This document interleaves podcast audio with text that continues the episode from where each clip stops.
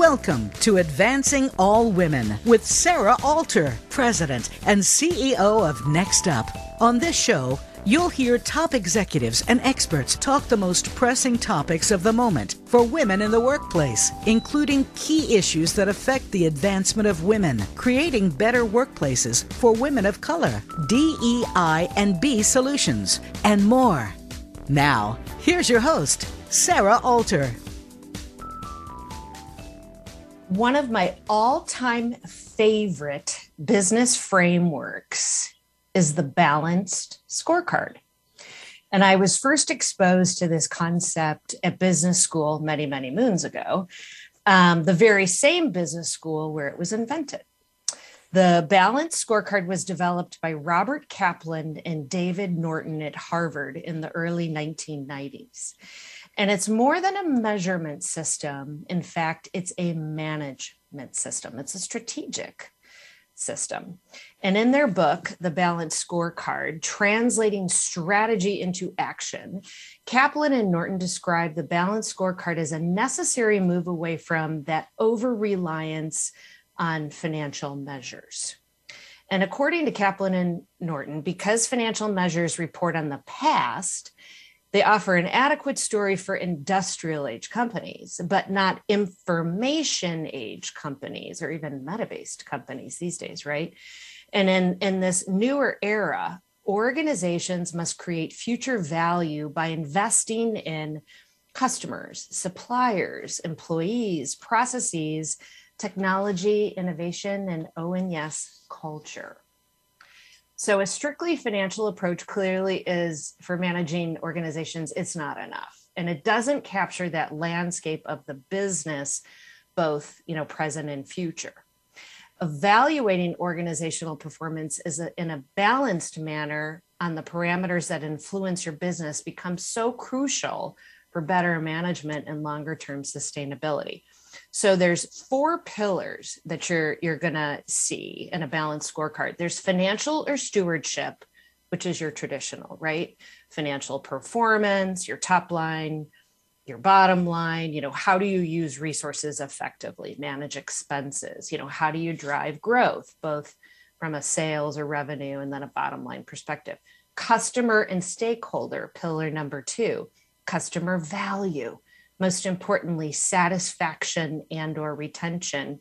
And i would also lob in their diversity you know within your your customer base. You know you want to you know you don't want all your eggs in one basket if you will from a risk perspective. Internal processes pillar number 3 operations right? Efficiency quality. And then this fourth pillar is what we're going to zone in on today from an investment perspective organizational capacity or learning and growth. And that focuses on human capital, the diversity thereof, infrastructure and technology. Are you continually leading the edge, right? Future faced. And then culture.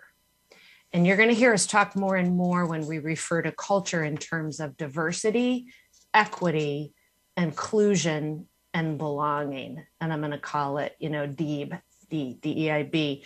There are some groups that even add on an A for accessibility and some that add on a J for justice or social justice. But we're going to hone in on DEIB. So long gone are the days where the success of a company is solely measured by its financials. Now, the most successful of investors, and you're going to hear that today, are carrying over the same approach of prioritizing DE and IB aspects in their investment strategies, most notably that fourth pillar, again, which speaks to culture. And we're hearing even more that in your strategy, it needs to be embedded in boardroom discussions, like you know, board committees are now expanding beyond just compensation. They're now being uh, broadly focused on all that is DEIB. And then, hey, guess what? The stock price too. And we all very know that the company which embeds DEIB into its strategy, into its culture, and into its very DNA, they will be exponentially more successful. So, we're going to laser in on that fourth pillar today and the role it plays in successful investing. and delivering social impact, not just that dollar based ROI. So we've got three incredible leaders. One of our incredible leaders is going to share how she and the foundation she works for invests in the private market by investing in for profit and nonprofit organizations that are providing solutions to address the racial and gender inequities which exist. They are delivering social impact globally.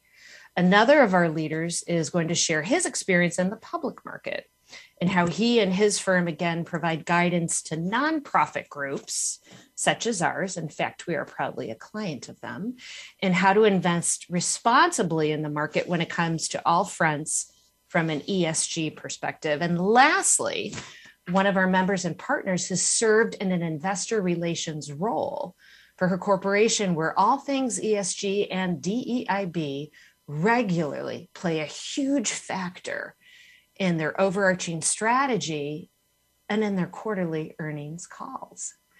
I'm Sarah Alter. I'm your host of the Advancing All Women radio show and podcast, and proudly the CEO and president of Next Up. And I am joined by Peter Holopchinsky, CFA, CPA, CFP, Senior Wealth Advisor at Clifton Larson Allen Wealth Advisors, LLC. Orn Kong, Senior Director of Accounts at the Altria Group Distribution Company and former member of their investor relations team. And Deborah Schwartz, Managing Director, Impact Investments at the MacArthur Foundation. Welcome, everybody. Good morning. Good morning. So glad you are here.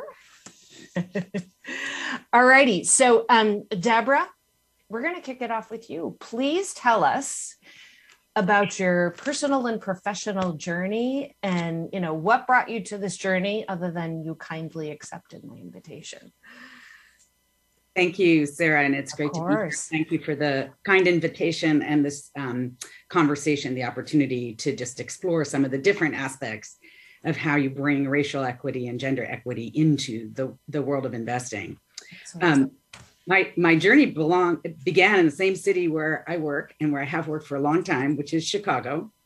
Um, and I had family that was really dedicated to uh, civic engagement and social justice. So I think uh, one way or another that just found its way into my mindset. And I began working um, mostly in social service type organizations, working with women transitioning from welfare to work um, women who are coming out of domestic violence situations, trying to rebuild their lives. And somehow, in the middle of all that, I decided I should go to business school instead of law or policy school, which was sort of the logical place for someone who cared about social policy. And that was before there was the term impact investing, before social entrepreneurship was something that people talked about. But what I realized looking back is I was always interested in that intersection between markets and mm. money and mission and impact. Yeah. Profit and purpose. I was really fascinated with the ways in which organizations of any kind needed to have sustainable business models, needed to be resilient, um, needed to be positioned to innovate and to solve problems. So that's how I got uh, into this work. But I spent five years as an investment banker. Uh, I worked as the CFO for a child welfare agency. So I'm a hybrid working in and out of the public, private, nonprofit sectors. And I've been at MacArthur for a long while and absolutely love the world of impact investing because it is problem solving and it uses the power of finance to unlock uh, impact and change that would not otherwise be possible. We've been doing impact investing for 40 years mm-hmm. uh, at the foundation. We've deployed close to $800 million of our capital toward impact investing. And we've just seen the power of how this capital, used in a flexible and risk tolerant and creative way, can really drive change. Yeah, I, I loved you when we've been chatting, you know, in preparation for the show. I loved when you used the term catalytic. Yeah. It's catalytic. I I I love that. And um it's funny when I I, I just celebrated my fifth anniversary here in, in leading new, which became next up and when I started, you know, I, I shared with the board, I'm like, hey, I'm going to run this like a business with a very strong and passionate mission or purpose to your. And it's, it's like I greatly appreciated, hey, you need margin to deliver mission. You know, you need investment to deliver mission. And, you know, just so in awe of just the global impact that you and the MacArthur Foundation have been able to deliver. It's just, it's fabulous. Um, Peter, slightly different journey here. Tell us about why you're here today, other than like we are a client and you can't say no to me. Okay. No way. But yeah, fire away. And and they've done a phenomenal job managing on our behalf. Thank you. Peter, go ahead. Thank you. Thank you, Sarah. wouldn't wouldn't think of it. Um, yeah, good morning, everyone. Um, excited to be here and excited for this conversation we're going to have. Uh, my journey, uh, I, I work at, at CLA Wealth Advisors, and we, you know, provide wealth management and advising to a wide variety of clients. And I kind of I zone in on specifically working with nonprofits and helping them invest their reserves.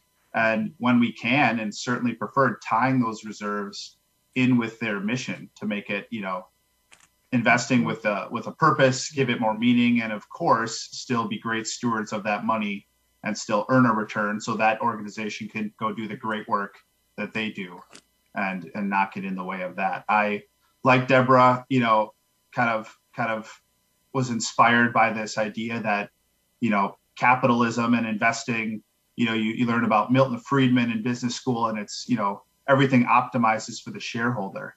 But now there's this, you know, new and emerging thinking, which is terrific. And it's stakeholder thinking. There are employees that we need to think about. There are clients, you know, vendors.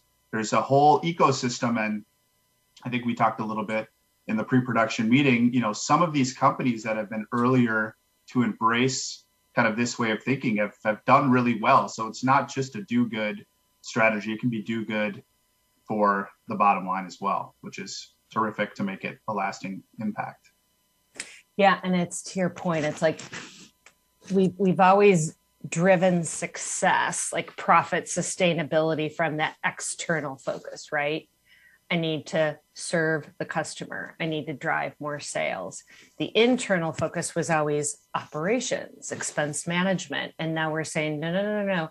Add in that DEIB lens and strategy. It's a two step process, but it will drive success even more exponentially, you know, greater. And so I, I, I love that you, you referenced Mr. Friedman.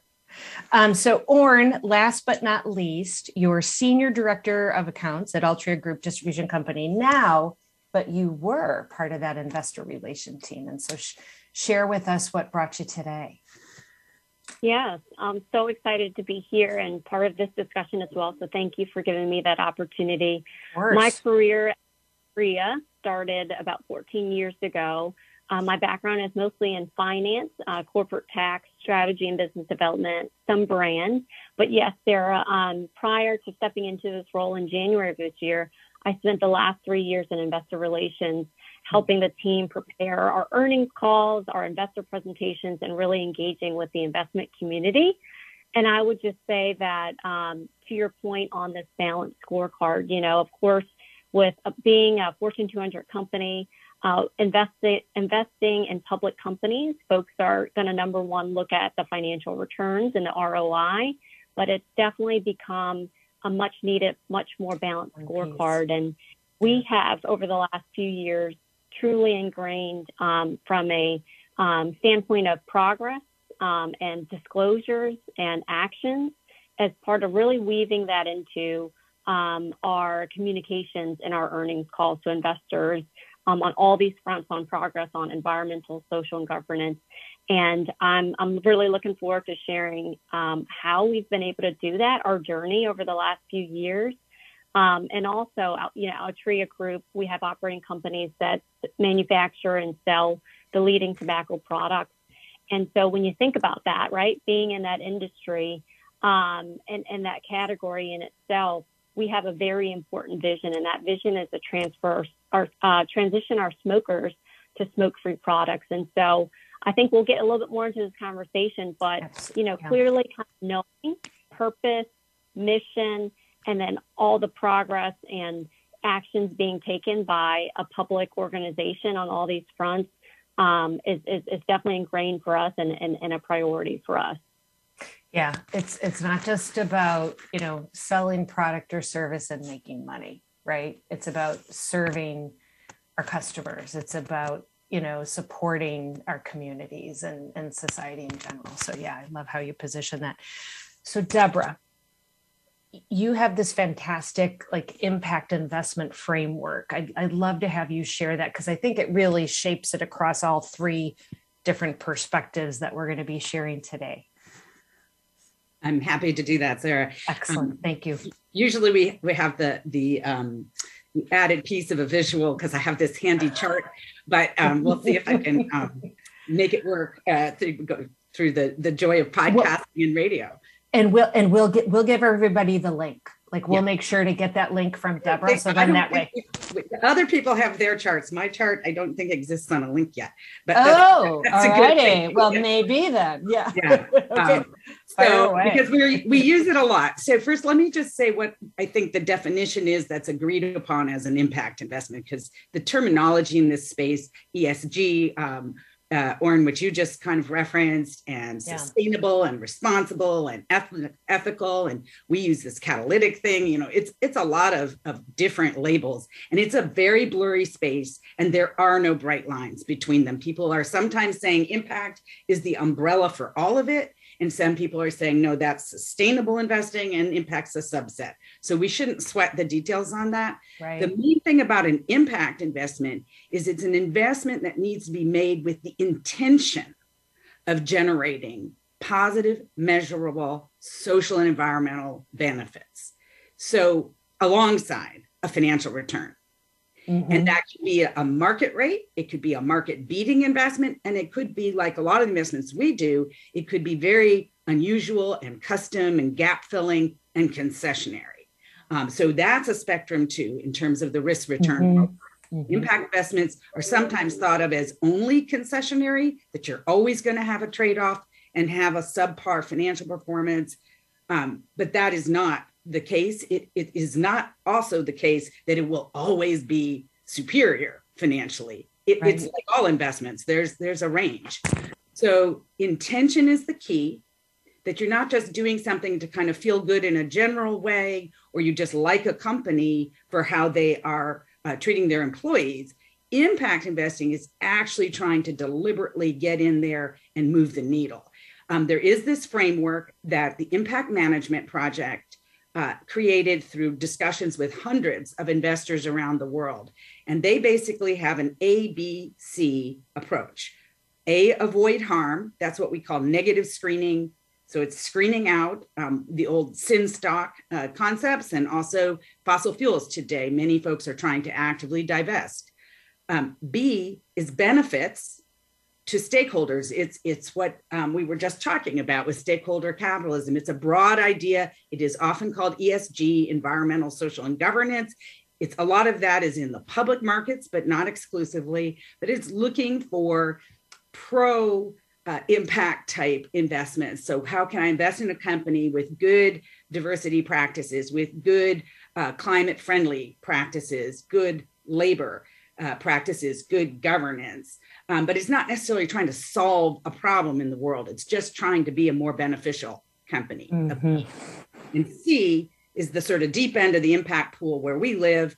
Um, and there are investors who do impact investing where they still prioritize financial return. Those are called finance first investors. And then there are folks like MacArthur and others that have the opportunity to be impact first investors, where we say we want to work on housing, we want to work on job creation. We want to help small businesses of color. Mm-hmm. We want to support disinvested rural areas, economic development, education, health. You know, it's a huge gamut, international development in emerging markets.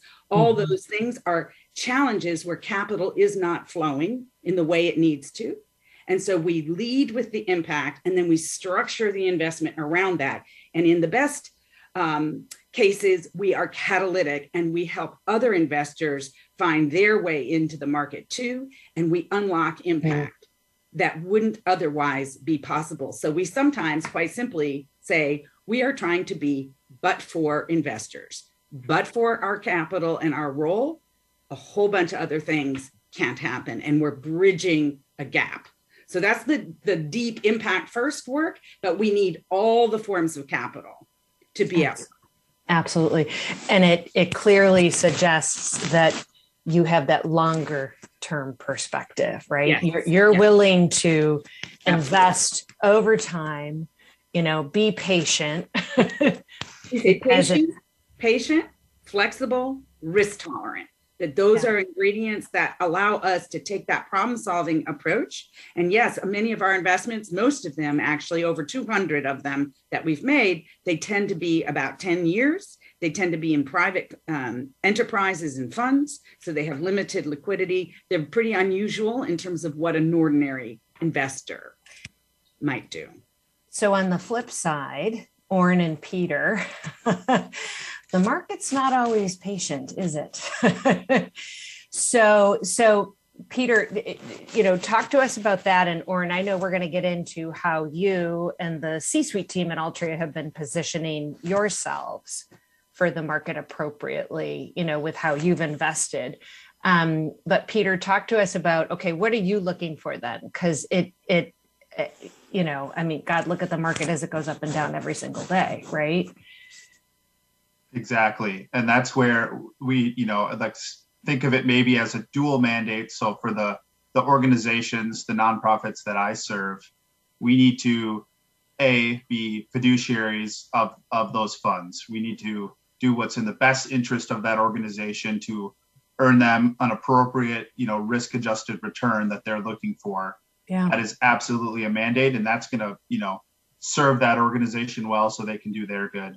And then on on the other mandate, and this is becoming more and more common, which is fantastic, because the tools keep getting better.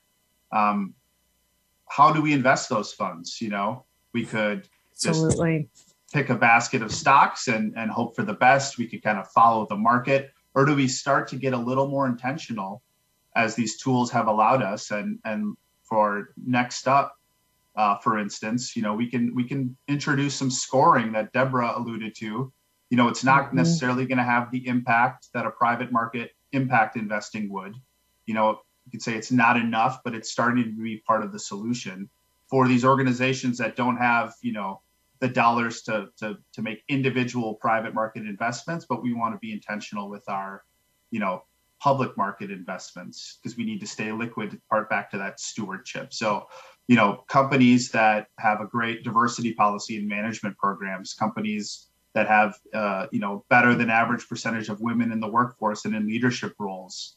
Um, things like that and we can start to uh, you know as the as the market you know starts to move more towards that way back to that scorecard idea there'll be more lasting change. You know some of these proxy votes are starting to come into view where the these vendors these providers will say we will vote our shares you know that you hold kind of with us. We use it, you know yeah. a sub advisor yeah. to start trying to make some of this change at the at the corporate level and not just signaling. Yeah, no. So Orrin at Altria, it's clearly a, a longer term and ongoing strategy, right? For, for sure, Sarah. I think um, going back to some of the some of the things that Peter mentioned that you know are being looked at as let's go back and anchor ourselves to what's going to have make us sustainable, right? And that all goes back to our vision and harm reduction. And then what are what are we doing and what are we disclosing that holds us accountable to that? And so what I would say over the last several years is we've been very intentional about setting aiming points, goals on where we want to be mm-hmm. from a gender standpoint and updating on our progress towards those aiming points to hold ourselves accountable, making financial commitments and organizations that are making an impact in our communities for racial equity and all these other social programs. And so when we put those disclosures out there, as well as, um, you know, these are not mandatory, right? These, we are holding ourselves accountable to taking action and making a true impact. And so we've been ingraining all of this and integrating all of this as part of our earnings calls. If you think about traditionally, traditionally for public companies, it's typically just about the financials and the earnings calls, right? Right. And we've made right. a point, made it intentional to underscore and make sure folks, investors know, right? I think it goes back to Peter's point about this dual mandate, if you will. If, if you want to be known for taking action on what's going to make your business sustainable, longevity, um, these are the actions that you're showcasing and truly then making an impact and not just, um, you know, showing the accolades or whatnot, but by putting the monies and showing that, that our company's investing, um, also and holding ourselves accountable, I think that's that's part of the evaluation from an investor standpoint and lens, not just the financial piece, but it's it's, it's that culminative piece of, of, of all of that impact. What are the SEC requirements? Like, is any of this required by the SEC? Like when you, when you to your metrics that you've referenced, which not all companies share. Yeah. Yes, there are yeah. certain that we we list, of course, that we have to abide by by SEC on climate disclosures, um, environmental. But um, what I think is interesting is who are the companies that are going above and beyond that on from exactly. a disclosure on transparency. And I know that for Altria, we are going above and beyond that in terms of our actions and disclosures in, in, in all of those areas from an environmental, social, and governance standpoint. Um, Peter talked a little bit about proxy and board. Um, if you just think about, look at what board committees, I think you mentioned this earlier as well. Exactly. What are they focused? What's your board diversity look like, right? right. Starts um, there too. You know, those just easy things that you can look at, and companies will will you know will either share that and what are who are the companies that are uh, going above and beyond from a disclosure standpoint to offer that transparency. Yeah. Absolutely. All right, so we are going to take a short, short commercial break, grab a fresh cup of coffee or tea. I want to thank everyone for listening in to our Advancing All Women radio show and podcast. You can always check us out at nextupisnow.org for more information on Next Up and all of our great discussions. We'll be right back. Become our friend on Facebook. Post your thoughts about our shows and network on our timeline. Visit facebook.com forward slash voice America. For over 20 years, Next Up has been bringing professional women, allies, and corporate partners together to champion gender equity and advance all women in their careers. Together, we are a powerful, growing community of over 14,000 members and 300 plus regional and corporate sponsors. We work to create leadership opportunities, amplify women's voices in the workplace, and ensure that all women in business can seize opportunities in the now and in the next. Members of Next Up gain access to a broad community of like minded professionals dedicated to women's equity and leadership development across our 21 regional communities. Get best in class leadership development opportunities and attend our two annual national conferences which bring together the strongest minds in DEI and B and leadership. Join Next Up today. Visit nextupisnow.org slash membership to learn more about becoming a member. That's nextupisnow.org slash membership. Our thoughts and feelings not only affect our own lives, but the lives of everyone around us. Find new meanings of love, authentic expressions, and better connections with the people in your life. Tune in to Love Light with Dr. Jean Marie Farish. This program will feature guests and discuss ideas that will bring a better life to you. When you find this perspective on love, it will change everything.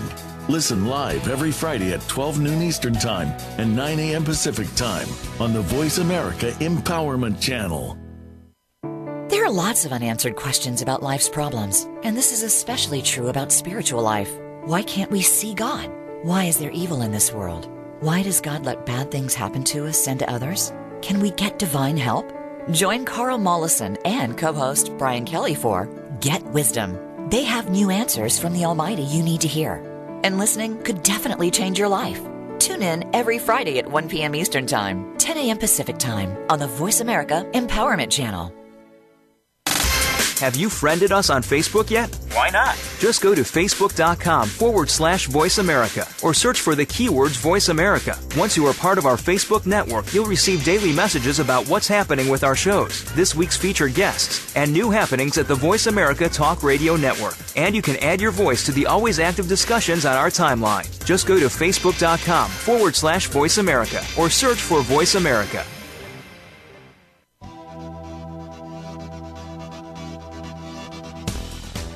You are listening to Advancing All Women with host Sarah Alter. Want to learn more about the show and about Next Up? Visit our website at nextupisnow.org. That's nextupisnow.org. Now, back to Advancing All Women. Well, welcome back, everybody. You are listening to Sarah Alter and the Advancing All Women radio show and podcast. And I am joined today by Peter Holopchinsky, CFA, CPA, CFP, Senior Wealth Advisor for Clifton Larson Allen Wealth Advisors, Oren Kong, Senior Director of Accounts, Altria Group Distribution Company, and Deborah Schwartz, Managing Director of Impact Investments at the MacArthur Foundation. And in today's discussion, we're focusing in and around strategies for investing for impact, and particularly with a DEIB lens in both the private and public markets. So, um, Deborah, let's dive into you know advice and guidance if we have you know an organization or even an individual or another foundation that wants to invest to deliver impact right mm-hmm. beyond just the financial metrics. Um, what are some of the tips you'd provide them? Well, the good news is there's just more and more opportunity. And as Peter mentioned earlier, Absolutely. there's opportunity that's arising in the public markets and in the private markets where we focus. Um, there are a couple of just big categories I would highlight and also some organizations and resources for people to visit. So, one big category, just a basic building block, is called the Community Development financial institution world, the CDFI world, which is a mouthful, been around a long time. MacArthur and others have helped invest in banks and loan funds all across the country, credit unions. There are a thousand of them today. They're certified by the US Treasury Department. There's a website at Treasury. There's a network called the Opportunity Finance Network. They've launched a finance justice fund where you can go and support that fund with either grants or investments to get capital into underserved and marginalized communities, Indian country, Black and Brown communities, helping to finance small businesses, to help bring responsible credit to families and help them become homeowners and build wealth. So CDFIs. They played a big role in the mm-hmm. COVID crisis with the PPP situation. There are banks that are called MDIs, Minority Depository Institutions. That's a designation. And you can find an MDI in your region and make an FDIC insured deposit within that MDI. And there are credit unions that do that as well. Two other things are CNote, which is a product that is a retail security folks can buy that uh, allows you to invest in a whole range of these community development institutions. Mm-hmm. Another super terrific opportunity is something called the Calvert Community Investment Note. Calvert has been a, a borrower from MacArthur for a long time through our program. It has grown. It offers a retail security as well. And it works uh, to finance in the US and also globally in microcredit and other kinds of um, important fields abroad. So that's the biggest um, and most immediate and developed space. But I would also flag venture and private equity as a growing area for especially um, mm. impact around diversity and gender equity. Um, there's an impact managers organization, and it lists probably, I think at this point, about 25 best in class impact funds.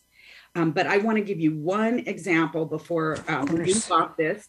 Um, one of those funds is Impact America and the MacArthur Foundation invested in their second fund, which is $55 million, led by a very dynamic African American woman named Kesha Cash. It's an all BIPOC team, and they focus on entrepreneurs who are people of color who have businesses that also will directly benefit and have inherent impact and value for communities of color that have been historically marginalized. And just one news flash from this week Goldman Sachs just led a $20 million round for CareAcademy, led by a very dynamic Black woman entrepreneur who got her early money from the Impact America Fund.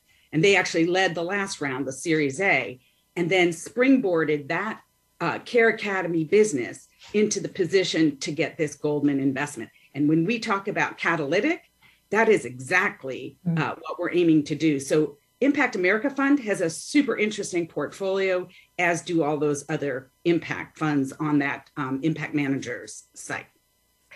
Oh, God, all great examples. And then our very own Chicago based First Women's Bank. There's First Women's uh, Bank.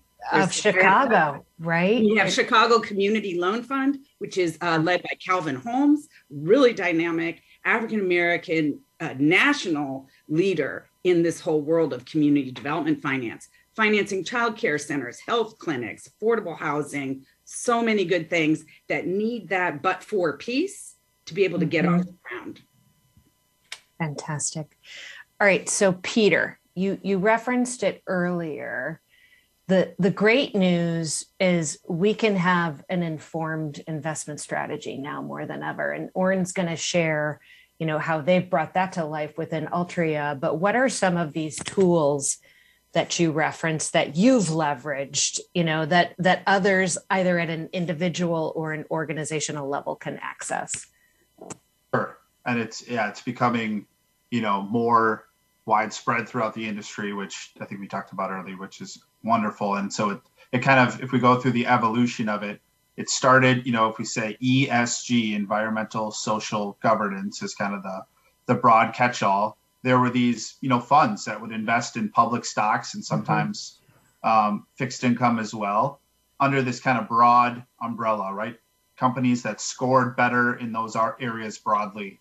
Um, maybe you enhance the positions in that fund. Maybe you de- you detract from companies that didn't score as well. And then the next evolution has been funds, you know, that you can go look at, uh, you know, with ticker symbols that that trade in the public markets that are more specific issue, right? So now we have enough of an asset base. It's still it's a fund. It needs to right make a profit for its for its company that's putting it out of say women in leadership fund right so a specific industry the naacp uh, enhancement fund you know there are funds like this that you you just with your own brokerage account you can go and find these funds um, and the nice part is as you know like deborah was talking about earlier there hasn't been necessarily a concession in performance in fact in many cases it's been the opposite investing in some of these mm-hmm. strategies, yeah. you you've beaten the market in in many cases.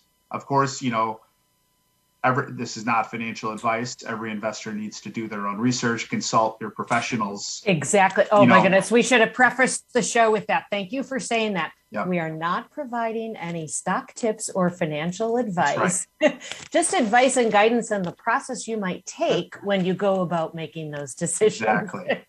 Everyone has a different you. situation. I know, I know. Oh God, I'll close it with that as well. Okay. Wonderful. And then kind of what we do with clients is we can even get a little more granular. So we use a vendor that we can say, okay, they have this, they have this menu. What is important to us as an organization, right? These nonprofits that I that I partner with, and we can create individual stock portfolios, you know, that are customized down to the individual position, and we can say, you know, each company in there is in there for a reason, right? There are companies that aren't in there that aren't in there for a reason, and again, tailor it to risk metrics, right? We don't, we don't, we're not, we're not doing this to, you know, we have to stay within that dual mandate framework of we need to earn a responsible return. So kind of it can it, it has enough risk management tools where we can kind of safely um, do both things. So earn that return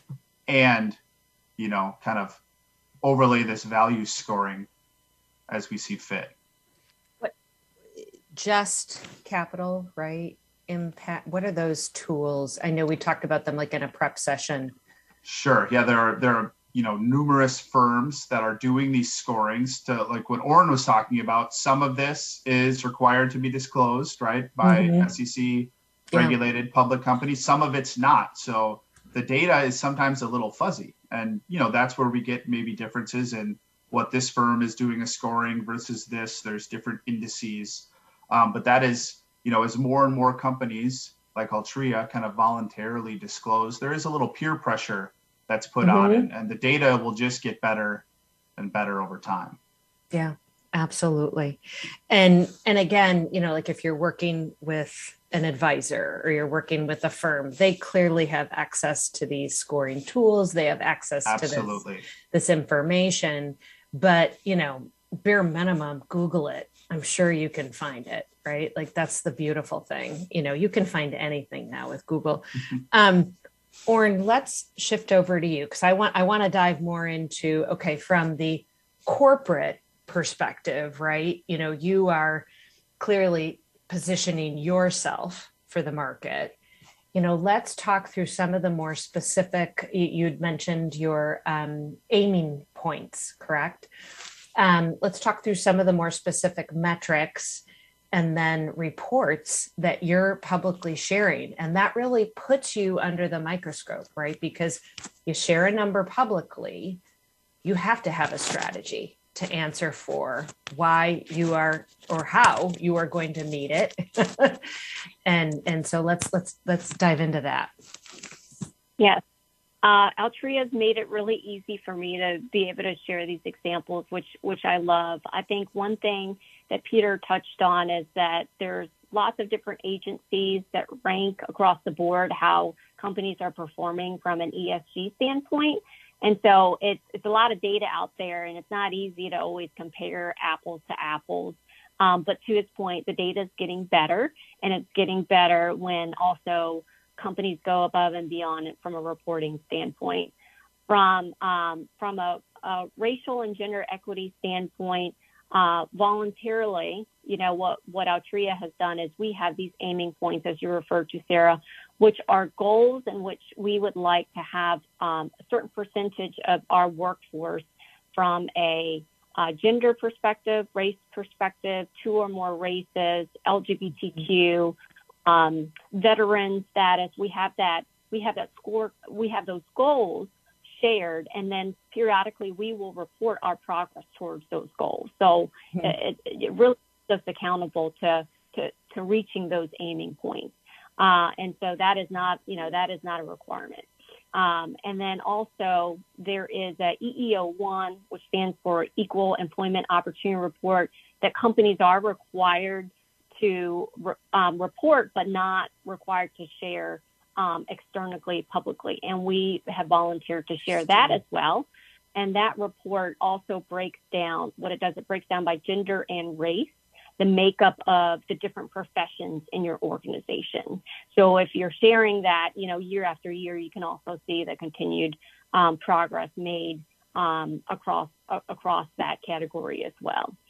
Um, some other things in terms of so you know that that's a little bit about what's required what's not required going above and beyond mm-hmm. i think another is the actual integration of and underscoring of the the investments that you're making in your communities um, in programs uh, to to address you know racial equity and, and gender equity and when in, in 2020 when the George Floyd murder occurred, um, you know, we, we, we made it very intentional to support our, um, to support Black Lives, as well as when we stated our support for that in our earnings call, we took on a commitment to invest $5 million in programs in our communities um, that helps to address social equity.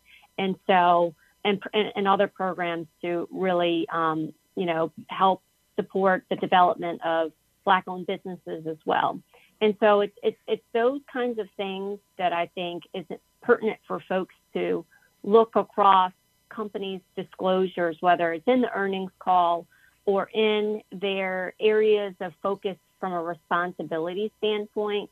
What actions are you taking? What dollars and investments are you making in your own communities to to truly make an impact. And so I, I share some of those examples as just um, some of the examples that I'm very proud to be a part of. You know, this company that that I, that's really going above and beyond in these areas and investment. Yeah, yeah, and it's it's interesting too because it um, you know like you take like a retail model and um, and oh, and worth noting that Altria is a highly engaged and committed partner and, and member within Next Up. So they are practicing what we preach. Yeah. So thank we you. Thank you. We love you.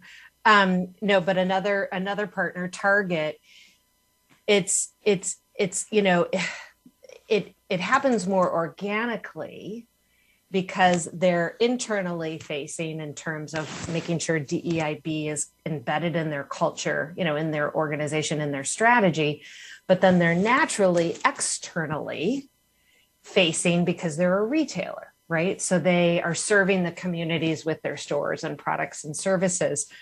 For you, it, it, has to be intentional right you know clearly from a marketing perspective you you want to diversify you know who you provide your your products to but it's not necessarily going to be embedded in your strategy so to me it's all the more meaningful that you're intentionally beyond that you know going above and beyond um peter in the in the public market are there are there certain industries where you've seen greater progress and innovation on this front, like certain industries that stand out. And again, we're not providing any stock tips here, just noting anything you could read in an article, but certain industries that you would you would point out.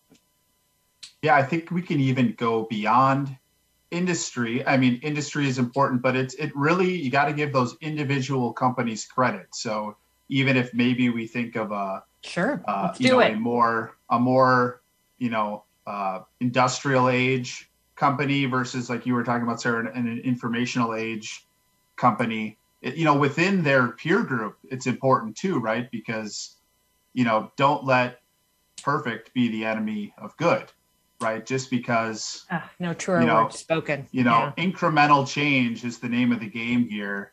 Um, so you, you know, you can make great strides no matter what industry you're in. Um, you know, maybe some newer companies have have or smaller companies, right? You can kind of shift quicker. More um, nimble, yeah. Right, but but you know, there are individual like and Target is a great example yeah. of they're a darling. Of, they are, you know, in the in the vendor that we use, they are a over allocation, right? Compared to if you would just index. Um, again, not financial advice. Uh, you know, some of our clients might might have target stock. You know, my compliance uh, officer will be happy I said that. Um, and me being based in Minneapolis and a proud you know shopper of Target, we love Target. I shop at T1, right, the first ever Target store. Um, you know, great diversity not only in their workforce but in their board and in their leader uh, in their leadership, executive leadership. Um, and also, you know, they, they give away a certain percentage of their profits to good causes, to other nonprofits. And mm-hmm. we go back mm-hmm. full circle to what we were talking about at the very beginning of changing from this shareholder mindset to stakeholder mindset. You could argue that, you know, pe- people knowing this, they're going to make them more likely and more willing to shop at Target versus maybe an alternative because they feel like they're doing that little incremental piece of good in their community. And it might end up being good for the you know it's been good for the share price as well. It's not just deib for deib's sake. This can be a, yeah. a, a, a dual win. Yeah no well and and and traditionally right we've we've we've learned to vote with our feet and our wallet but now we're saying hey from an investment perspective it carries over right? And and you see the direct correlation. And um yeah we've got like go to our site and look at our partner link and you'll see over 120 companies who like target you know practice what we preach. And you know there are many many out there. Deborah for for the macarthur foundation have there been like what would you say are like the top three and it's probably not just three because you're so generous and funding on so many dimensions but what would you say would be kind of the top three areas of impact that have been of, of greater priority or, or of greater relevance in all that's going on in the world. Yeah, thanks. Thanks, Sarah. I mean, it's been an interesting thing because our impact investing work has been built on the pillars of equity, inclusion, and sustainability for 40 years. I mean, we yeah. Worked in lots of different ways. We had a big initiative in affordable housing for 20 years. We worked building up this field of community development finance. And it was interesting in the last two years to see how some of these things we had worked on for so long suddenly made it kind of front and center into people's awareness. We had a lot of people interested in how to support Black and Brown entrepreneurs in particular.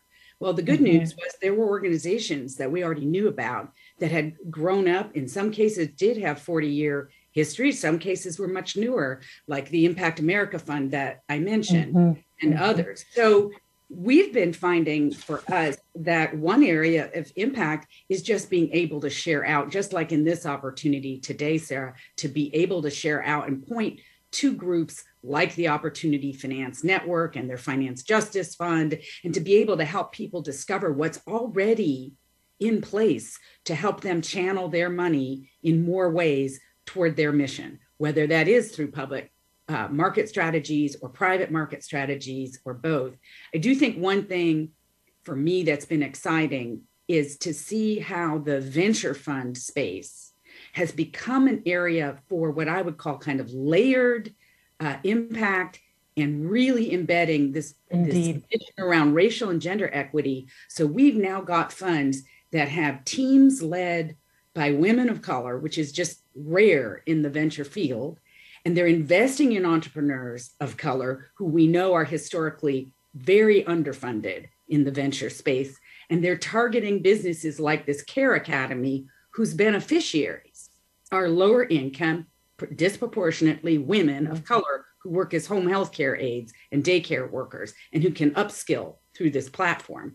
So we see this layered uh, approach with deep, deep impact, um, but in businesses that have potential to scale be sustainable, mission and money, and to make that impact and maybe one day be in a bucket where Peter uh, and his clients can uh, can invest. So um, I think it's changing. It's changing all the time, but at the same time, it's rooted in these same issues that people of color and lower income people don't have access to the capital, goods, and services mm-hmm. that they need. That's what my team focuses on.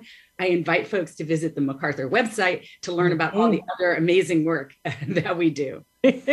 no, and we are so make sure everybody checks out on our podcast page where we'll post this in like the next 24 to 48 hours.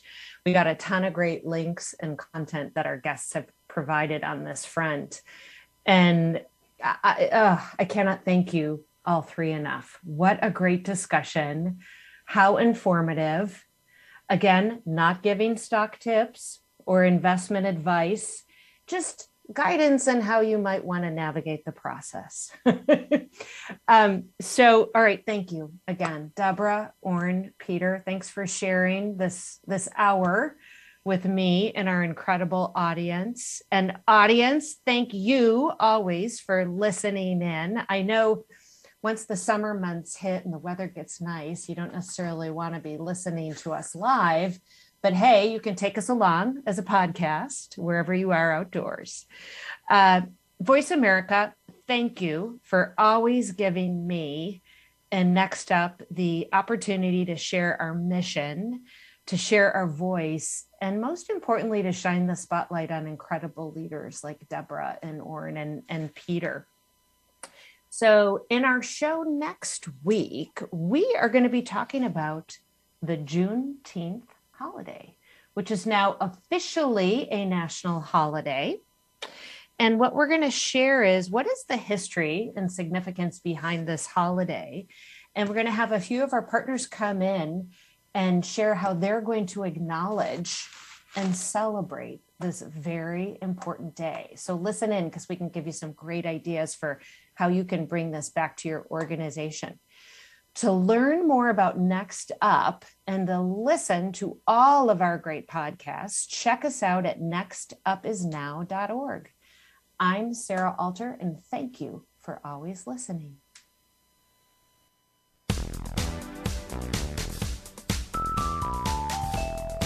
Thanks for listening to Advancing All Women with host Sarah Alter.